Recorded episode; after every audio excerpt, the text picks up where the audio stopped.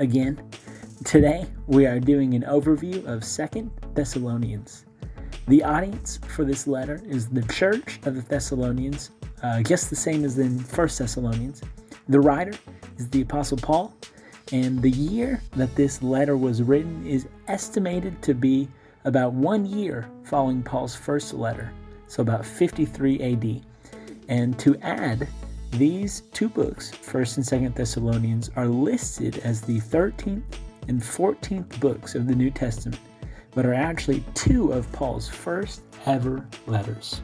The context of this letter is Paul was actually rewriting the Thessalonian believers after he heard of a report that the things that he addressed in his first letter, mainly regarding the persecution they were facing and the confusion about Jesus' second coming, were still problems that were persisting in their church community in that region.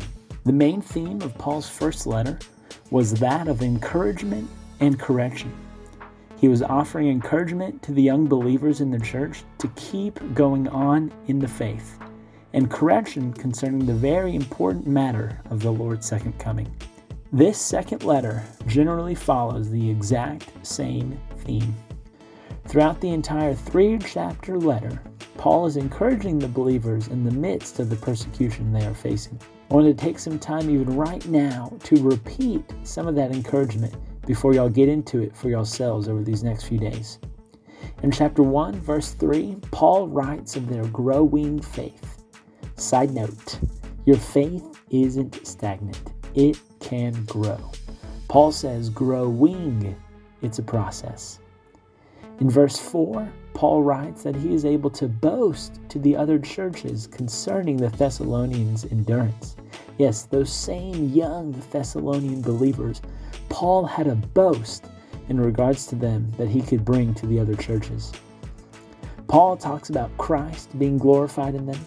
He talks about the Lord's faithfulness to them, and even closes out the letter calling Christ the Lord of peace, who will give them peace continually. In the letter, Paul says that through their suffering, they are counted worthy of the kingdom of God. Suffering isn't something to be afraid of. Suffering isn't something to avoid. Suffering makes us worthy of God's kingdom.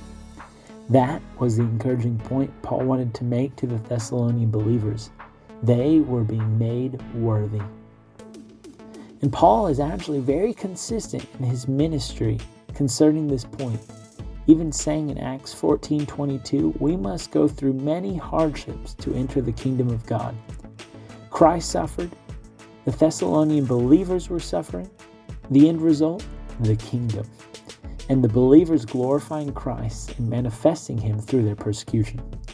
These were Paul's encouraging words, not just to the Thessalonian believers, but to the believers throughout all the world over thousands of years.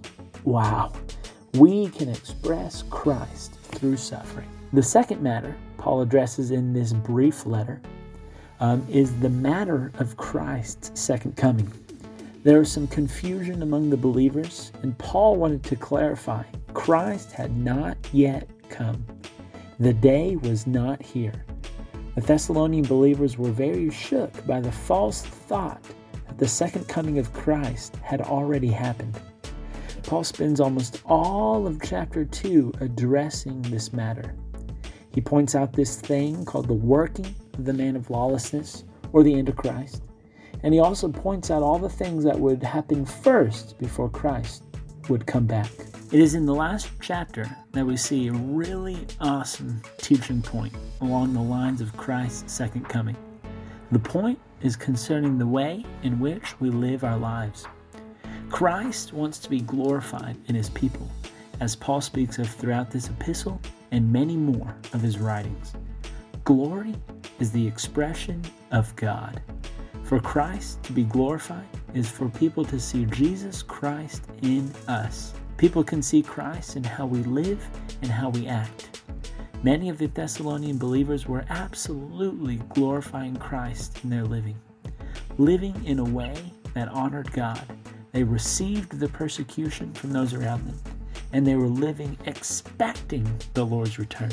Other believers, however, were not glorifying God in their living. They were disorderly, idle, and weren't spending their time in a good way. At the end of the letter, Paul writes that he left them with two things to follow. First, how he taught them. Second, he even lived a model life for them in his everyday living. Paul, quite simply, took care of his business. He worked for his food in those three weeks in Thessalonica. Maybe, maybe, for all the students listening, our working today is our going to class or doing our homework. Living life in a responsible way is God honoring and Christ glorifying, or is how Christ wants to find us living when He returns. Christ is coming back. Let me repeat that. Christ is coming back.